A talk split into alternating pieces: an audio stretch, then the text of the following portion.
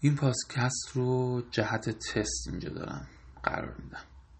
می‌خوام تست کنم ببینم که اگه پادکست اینجا قرار بگیره چجوری میشه مدیریتش کرد چجوری میشه بهش دسترسی داشت و اصلا چجوری میشه ضبط کرد و اینجا گذاشتش. پس این فقط یه تسته و به زودی هم حذف خواهد شد. لطفا اون رو خیلی جدی نگیر